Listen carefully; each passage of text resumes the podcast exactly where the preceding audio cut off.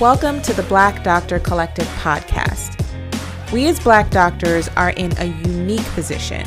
We can change our communities, healthcare, and the world. Of course, we start by changing the way we see and value ourselves. I'm your host, Dr. Shanika Horn, pediatrician and physician coach, travel extraordinaire. I am so happy to have you here and listening. So let's get into it.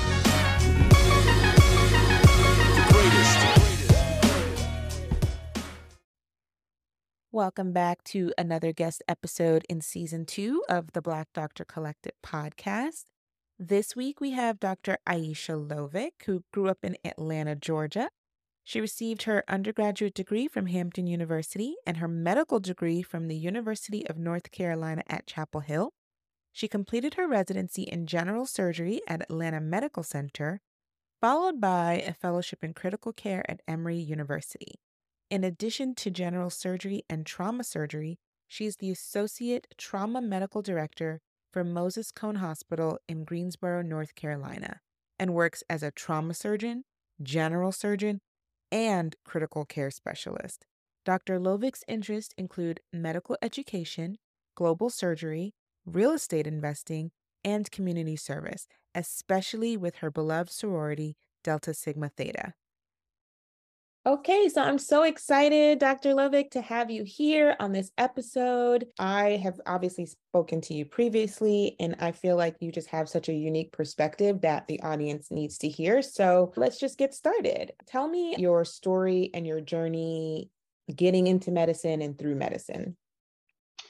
Well, first, thanks for having me. I always wanted to be a doctor. I didn't really have any doctors in my family, but I have a grandmother who, uh, who is a nurse, and my brother was actually mortuary science in my older years, but no physicians in the family, but somehow had this drive to want to become a doctor. Personally, I think it was divinely appointed, this drive, but I kind of went through the process of becoming a doctor a little bit blind, which I think is not uncommon in the African American community, just because African American children typically have less access to family members or friends who, or family friends who are physicians. So, yeah, that was my experience. I kind of stumbled into general surgery, which is my specialty, and then kind of stumbled even further into trauma surgery, which is my subspecialty. Mm-hmm. Uh, and the things that I love about those two are are really just being able to have kind of an immediate impact on patients in terms of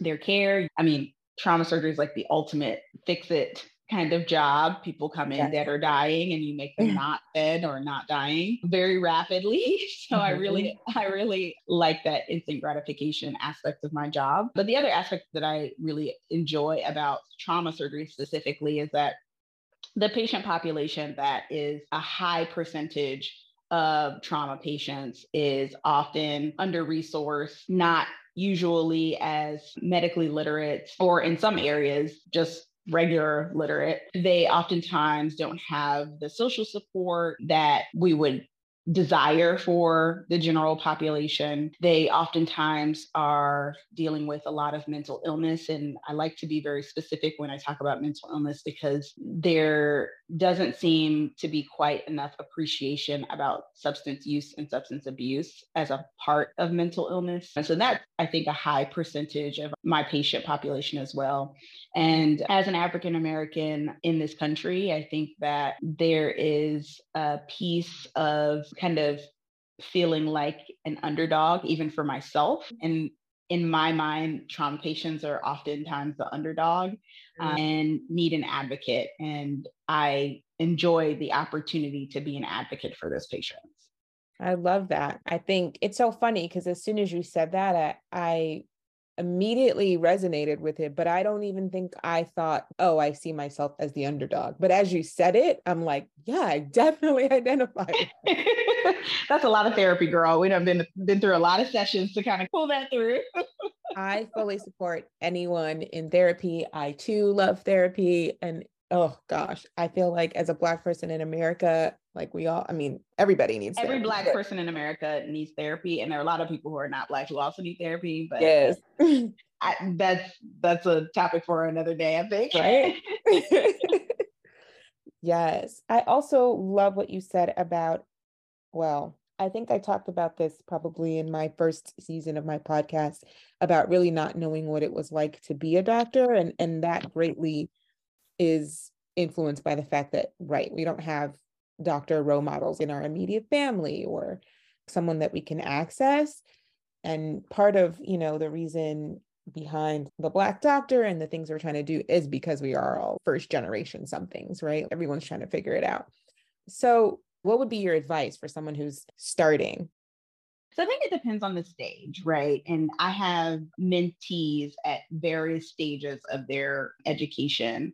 Mm-hmm. I think that my youngest mentee is still in high school. Mm-hmm. At her stage, I don't I think it's less important to focus on how do I get into medicine and more important to focus on what do I like? What do I enjoy? What makes me happy?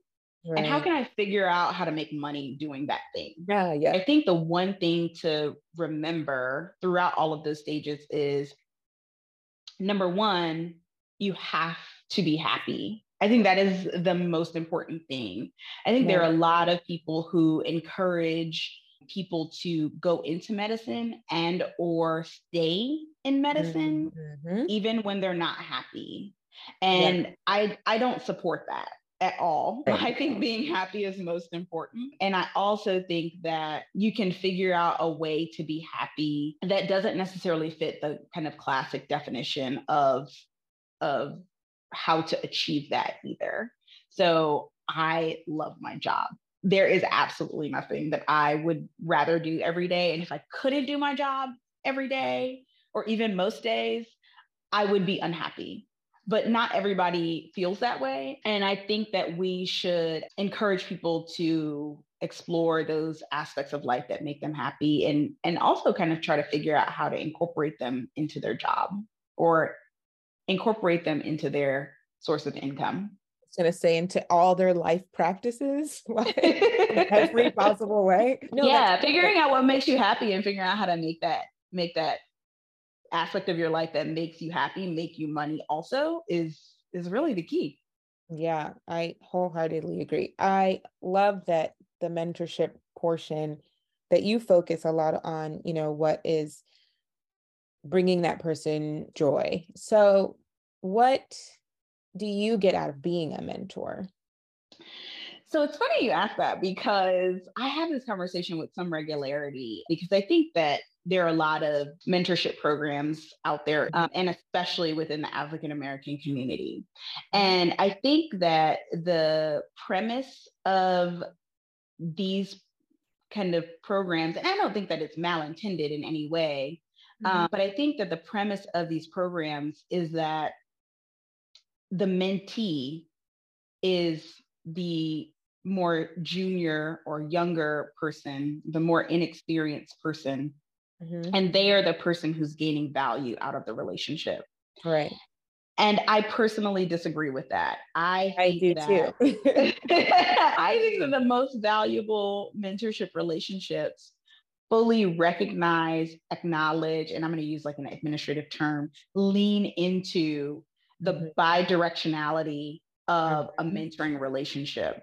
Mm-hmm. And so I actually really appreciate my mentoring relationships because they also provide value to me. Yeah. So the reason I initially asked was because I felt like I get a lot out of the mentorship relationship that I mean, I can't say for sure what my mentees are getting out of it, right? They have a goal when they come to the relationship and I have a goal to help them reach that thing. But I feel like, you know, in those relationships, I get a lot of my own fulfillment and like, you know, positive emotions from that interaction, reaching back or having that connection with people that were where you used to be. I like the perspective of using it to glean what makes people happy and what makes people successful, especially when it doesn't necessarily align with our definition of what is successful. Yes.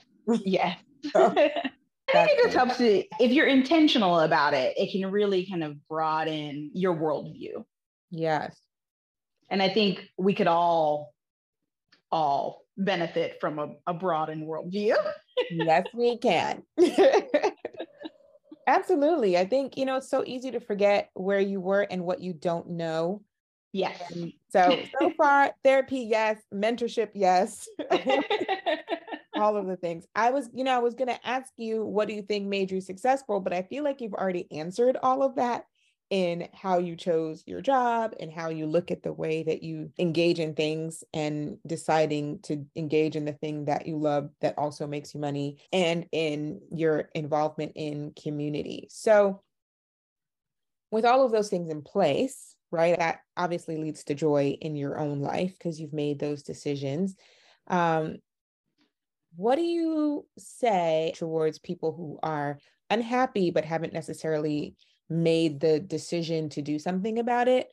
Or if they've made the decision to do something about it, they are not sure exactly how to get to that place, right? Everything that I think we've talked about so far are a lot of those things that they need to get to a better place, like the therapy, mm-hmm. the doing what you love, the mentorship. Are there other things that you think, I guess, physicians, maybe Black physicians, should consider as their you know evaluating their current job as as a physician and like what brings them joy and where they are in their careers so i think i am like the biggest proponent of therapy and i, I think i'm gonna just gonna circle back to that mm-hmm. and say that i think it really kind of starts with some true self-reflection and figuring out what exactly is making you unhappy mm-hmm. one would argue that the majority of Black physicians, speaking specifically to the Black physician,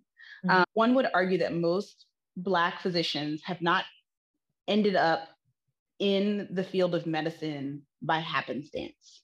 Right. Somewhere along the way, you liked something. Mm-hmm.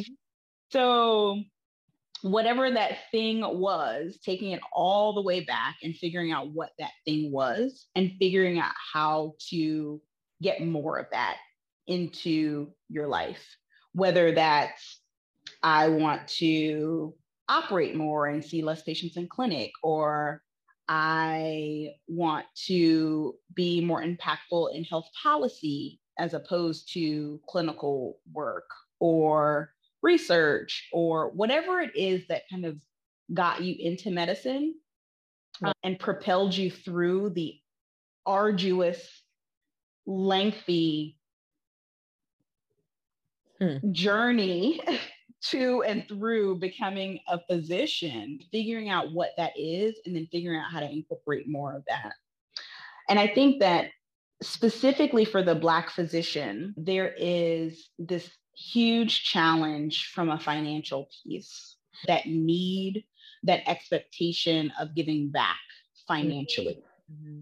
matters so much um, the financial aspect plus the emotional I, am going to call it what it is burden mm. that you are a physician and therefore you are this golden child who has arrived and everyone is so proud to say that you're a physician and this concept of i don't want to do that anymore because this is not bringing me joy but that emotional burden of of being able to say to someone else that I don't want to do this anymore. This doesn't bring me joy. A I think that is, statement. that's really difficult, especially when there has been a tremendous amount of sacrifice to get you to that point, right? Because right. like I was saying, there's a there's a community of people behind you yeah. uh, behind you who who are so proud to see you in that position and i i think that generations go by we don't always appreciate the luxury that the new the newest generation has. Yeah. And the elder generation, while they deserve their flowers and their respect for what they have done, there is not always that appreciation of this doesn't bring me joy anymore and I have to change so that I can get joy. Because the generation before us worked and did the things that they had to do, whether or not they wanted to. Of course. That mentality has enabled this generation to be able to do things that we want to do, not that we have to do. Yeah. And so it, becomes very hard for them yeah. to conceptualize the fact that I've worked so hard for you to get where you are and you don't want to do this anymore. I mean, it's a new privilege, right? That's one of the, like you said, and and I think in that this happens a lot in our community is that we work hard for our kids to have more things as working for the next generation, right? Mm-hmm. But the expectation is that they're going to do it the way we think is best. Exactly. Not exactly. Like, not in the way that's best for them. For them, or allowing them to enjoy the privileges that yeah. the work that you have done and the foundation that you have laid allows them. So I think that yeah. that is so powerful. Yeah. So how do you how would you advise or coach someone on through something like that, right? So a lot of us have internalized the attitudes of our parents. Mm-hmm. Even if we think, okay, this thing doesn't make us happy, we still think, okay, but everyone sacrificed, so I have to self-sacrifice. So, so yeah again therapy and i would argue encourage, yes. encouraging your family members to go to therapy too but you can't as my mother would say you can't make grown folk do so you can only control yourself so right. you got to go to therapy for yourself and you've got to be able to be be able and willing to to stand in that commitment that mm-hmm. i'm going to do what's best for me and i'm going to do what makes me happy mm-hmm. and I personally think I, am one of those people who has like rose co- rose colored glasses and a very optimistic view.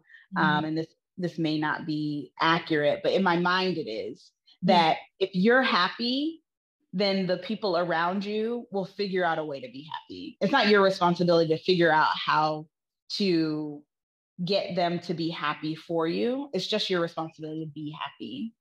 Yeah. And if you're happy, then everything else will fall in place. I think happiness is a new concept that some people still don't connect to. And like like you said, you know, all of our previous generations didn't necessarily get that option. Mm-hmm. And so us in our in our new way are learning, I guess, how to navigate our own happiness in a way that sometimes means that other people will not be happy with us. And that is something that I think people need a lot of like coaching or help or advising through. Yes. And I think that we as African Americans tend to avoid the therapy space. I think we have a culture of kind of keeping things in as an individual and then also kind of a unit. Things things yeah. stay in the family, quote unquote. Right. Um air your dirty and, yeah, yeah. and I, I I don't think that that's that's fair or valid or mainly useful. because yeah or useful mainly because you, you, just like anything else you don't know what you don't know right and Absolutely. so if you're only talking to the people who've only had the same experiences as you right. then it becomes very difficult to even fathom a reality that's different because right. you you have nothing to go off of and I would say a therapy relationship is also difficult. Finding a therapist, Mm-hmm. making time to continue that therapy relationship. It's right. difficult to open up again, especially when you're coming from a community of people who kind of frown and tisk tisk on on people who go to therapy. It's hard. It's hard to do the work, but it's so worth it. It's so completely worth it. Being able to be a better version of yourself every day, being yes. able to, even for me, being able to look back one year, two years, five years, 10 years and say, whoa, oh my yeah. goodness. Oh, I'm so much better. And yeah. then also say, oh, I got some work to do though. Right. we haven't arrived yet. So it's, it's sometimes it's kind of fun to say, you know, I can see this growth. Uh, kind of like grow, the child grow, you know, oh my goodness, they're so tall. It's fun to watch. And I think that it's it's even more fun when it's yourself to be able to say, wow, yeah, I would never have responded that way five years ago. Right. And to also say, I don't want to respond like this now. And in five years, I will be responding differently and it will come naturally, mm-hmm. you know? It's very empowering. Cool. Yeah. yeah. So I think anyone listening obviously understands why you are able to enjoy your life and what you do. Are there any other things that you think personally have led to your success? Let me actually go back just a step because this is probably going to fit into that answer. So, I talked a little bit about the emotional aspect of kind of being the doctor who's arrived in the family. And I kind of briefly brushed over the financial piece. So you're as the person who has arrived, you are now the doctor. And so everyone thinks that you, you know, make a million dollars tax free. yes. And um, you can now support everyone who has your yep. last name, had your last name, or will have your last name, which is absolutely not realistic. But there's a, a, necessary management of those expectations. Yeah. The emotional piece also plays into that. But there is a reality of the financial obligation that many feel and many oh, yes. actually have. Yeah. I think there needs to be for us as Black physicians a separation between what's necessary and mm-hmm. what is recommended. Right. Uh, and you cannot, there's so many different analogies or, or sayings. You cannot pour from an empty cup. You have to put your own face mask on before helping others. Whatever version of that it is that you want to do, it's absolutely true. Yes. You cannot be for others financially until you are financially secure for yourself. And for me, it, it has become really important to make sure that those expectations are really tempered with my family. I do feel an emotional obligation to provide as much as I possibly can for the people who have sacrificed so much for me to be here. Right. The people who were driving me to and from all of my little extracurricular activities or you know i mean even the little things they right. matter they add up yeah. and you really do that that emotional sense of duty mm-hmm. is massive, especially when you're looking at these people, whether they're family or, or community members who've committed so much to you and are so proud of you as right. they as they're getting older and they're not able to do for themselves. You want to do for them, and I think that that is that's honorable. It does require you know a, a healthy dose of reality to say, I want to do this, but if I do this in the long run, I'm harming myself yeah and and finding that balance right so yes for myself i i created a budget where i said you know I, I would love for my mother to not have to do anything. My dad is deceased, so I only have one parent. And I would love for my mother to not have to have a single financial care in the world. Mm-hmm. Okay, that's possible. And if I actually, you know, achieve that five seconds out of residency, then I will be poor for the remainder of my natural born life. And so it became what's realistic about what I can give away because I love to give. Yeah. I don't spend money on myself, but I will spend on other people all the Absolutely. time. I literally yeah. bought the entire ICU lunch yesterday. I mean, it's I, I love to give. Um, and so you can, there's a saying that you can't give yourself into poverty. Yes, you can. Mm-hmm. you absolutely can. Yes, you can. so, so creating a budget that says, okay, I really want to provide, but in order to provide better, I need to secure my own um, provisions. And so creating a budget that says, this is what I'm going to give, and anything over this, I cannot and to be very, very strict about finances. And I think some of that comes from the household in which I grew up, where money was tight, and my mom is like the ultimate budgeter. Um, mm-hmm. and I, I, I, that must be genetic because I've certainly inherited it from her. But being able to say, I need to figure out how I can financially sustain myself so that I can financially sustain more people, whether that's giving back to someone who's coming up through education and being able to pay for their schooling at a private school or pay for their college or pay for their books or pay for their medical school or create an endowment fund or whatever it is that you want to do, you have to secure yourself first. And in order to do that, you have to continue to be a little bit a little bit quote unquote selfish. I don't really think that it's selfish. It's actually more giving to be able to hold back in the moment so that right. you can give more later. Yes. So, first of all, I would like to say, I don't think budgeting is genetic. Give mama credit because she taught you how to do it. Modeled the behavior. She gave you all the steps. Definitely imparted that knowledge for you. Bet she did. Bet she did. Give her behavior that credit. She came through on the life lessons. For right? sure. and I also want to say that well, two things. You know, we have all these conversations about boundaries, and the boundary being like, if you say no, people feel this guilt about saying no. But really, what saying no initially allows you to do is say yes to something even better later. And yes. so, recognizing that in not bankrupting yourself early, you would be better for everyone. Yeah. And then also redefining what it means to have made it, especially to our families who are not in medicine. So, yeah. if you think that just because I graduated something that I have now made it, or I just started making my first full paycheck that I have now made it, and now you can shift that like financial burden onto that person that's probably not the best time and it's really important for us to recognize that for ourselves and define that and say well okay i need to make very clear definitions of when I will be able to help and who I will be able to help so that everything that I have worked for and that they have supported you in working for doesn't crumble. Right. Because it's like you can support me till I get to this point, but if you then deplete me, then we are still at a at a net. Right. Then then all of it was for nothing, right? Right. Yeah. So that is such a powerful point. I think that's something that we all need to hear and define for ourselves. What does it mean to be financially successful in a way that supports my family and what they need, but also make sure that I have some self preservation built in? Absolutely. And it's hard to it's hard to focus on that self preservation when you're so rooted in the emotional sense of duty, sense of responsibility, I think there can be a balance. It's hard, yeah. uh, but there can be a balance. Yeah. Where do you think you find that balance?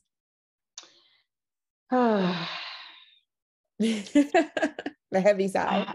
I, I, don't know. I don't know. yeah. Yeah. I, I think there are certain things that I that for me are mandatory there's certain family members mm-hmm. and there are certain financial things that I will not let slip. For yeah. I'll give a real simple example. For my mom, there will mm-hmm. never be a day where she will not have the health care that she needs. Right. Whether that's, you know, paying for insurance, I personally pick out her Medicare plan every oh my god and it's so complicated so complicated don't get me, don't get me started i'm like I can't figure this out, and I'm a whole doctor. Me right too. Now, and I don't understand how they expect people over the age of 65 to filter through all these ridiculous. Anyway, I'm getting off topic. People below a certain reading level or people with no medical knowledge. Just, like, yes. ridiculous. I'm like, I'm a whole doctor and I had to sit, I literally had to sit down with one of the social workers at my hospital, like, yes. help me understand. Yes. yes. so complicated. Yes to all of that. I had someone ask if, you know, we as doctors got better insurance? And I was like, absolutely not. We get the same insurance as everyone else, and we also do not understand it. Exactly, exactly. But I made a I made a decision for myself that from a healthcare standpoint, that was something that I absolutely would not allow to lapse for my mother, that she would not go without being able to be able to go to the doctor, to the dentist, to have a hearing aid, to have a cataract surgery, to have whatever it, if it was medical related, I yeah. don't care how much it costs, um, right. um, she's gonna get it. Yeah. He and and that that decision was tested very early. Three, two months after graduating from fellowship, my mom had a fall. Actually, she had the fall. I don't know. Anyway, she had a fall shortly after I graduated from residency. Excuse me, graduated from fellowship. Mm-hmm. I had signed a contract with my new job, but I hadn't started yet. And she was recommended for inpatient rehab, and her insurance was denying her for it. Yep. And it ended up that I had to come out of pocket twelve thousand dollars wow. for her to go to rehab for like ten days. It was ridiculous, absolutely ridiculous. It's beyond but I had made that pact that I don't care how much it costs. Yeah, my mother will not go without health care. Yeah. Now, that being said, if you want the newest, you know, purse or shoes or whatever, yeah, I, I can't give you that. Right. yeah. But figuring out where those boundaries are, what is a must for you as an individual, and also kind of figuring out what that is for that family member as well. I think that's also difficult is that people have a varied view on what is necessity. Yeah. And so, as a physician, I view healthcare as a necessity. But yeah. the pe- the person who I am, and this is just my relationship with my family. This is probably very different in other families, but in my family, we are on the same page with that. But in other families, I, as a physician, may view healthcare as the most important, but the person who I'm talking to or trying to help may view the newest purse as most important. And so I need to say, I'm willing to contribute this dollar amount, and what you do with it is on you, and allow them to make those kind of decisions that you don't necessarily agree with, or to I'm committed to X task or thing that's going to benefit you, and I'm going to contribute my funds directly to that. And yeah. you're just going to have to be mad that I'm not giving you the money to spend on whatever else. Yeah. It's hard. It's very it's hard. Oof. The amount of times people will try you and test your boundaries, boy. oh no. Definitely hard. I think people will really enjoy this conversation because eh, I don't know how many people, especially in medicine, feel very happy with their careers right now. So to hear from someone who is happy and how you have arrived there are clutch. Is there anything else you, you think that our Black doctor community needs to hear? Hmm. I think that one thing that's important is that we have arrived as Black physicians, we are Black physicians that cannot be taken away from us. Mm-hmm. We deserve so much for what we've been through to get here because mm-hmm. every Black physician I know has been through a lot. Yep. And while I recognize that you want and you deserve so much, continuing to maintain spirit of mm especially financial restraints, mm, yeah, is important to be able to propel you to the next level for yourself, for your children, for your existing family, for the people who helped you arrive. Yeah, I have to maintain that level of restraint in order to have longevity.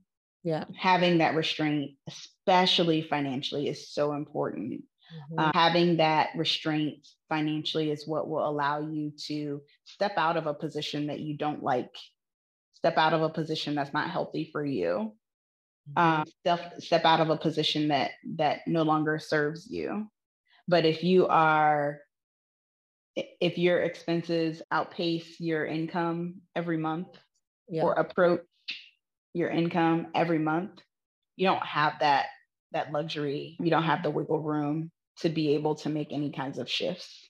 Mm-hmm. So having that restraint, being able to have those funds privately, just kind of sitting in cash, I don't recommend that. Right. But having those funds to invest and have an additional source of income is what, for me, has enabled me at least some level of flexibility to say, yeah, I don't think it's working for me anymore. while my current job is working for me quite well, if it changed, I do right. have the the luxury to be able to say, okay, well, I'm going to change too. Right. Amen to that. Well, you heard it here first. The important thing to do is in breaking a generational cycle, especially for us when it comes to like poverty or any kind of financial disadvantage, is to maintain those financial boundaries with your family and also with yourself. Yes. yourself might be the hard one, y'all. it might be. It might be. well, thank you so much. I really appreciate this conversation with you. I think that there are so many gems that people will pick out of this discussion. So, what do you think is next for you? I'm not sure yet. It's funny that you asked that because 10 or 15 years ago, I would have had my entire life like laid out and I could have told you exactly what the plan was. Mm-hmm. But I think growth has allowed me to be more open to whatever comes. Amazing. So I'm prepared for, or I'd like to think I'm prepared for whatever's next, and we'll see. I'm awesome. excited for it though, whatever it is. That sounds amazing. This is life goals. This is where you want to be, determining what makes you happy, determining how to make your money, where to spend your money, all of that. So amazing. Thank you so much for your time today. I appreciate having you on. This has been excellent. Thanks for the chat. Yes, Dr. Lovick, everyone.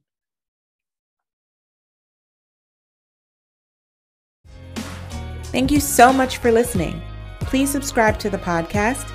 And what I want you to do next is write a review. I'm going to make this so easy for you.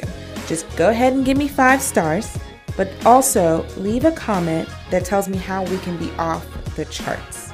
I want you to link us everywhere you can Instagram at The Black Doctor, the Black Doctor website to join our newsletter. Just become part of our collective. I want you here. Thanks. Until next time. Bye.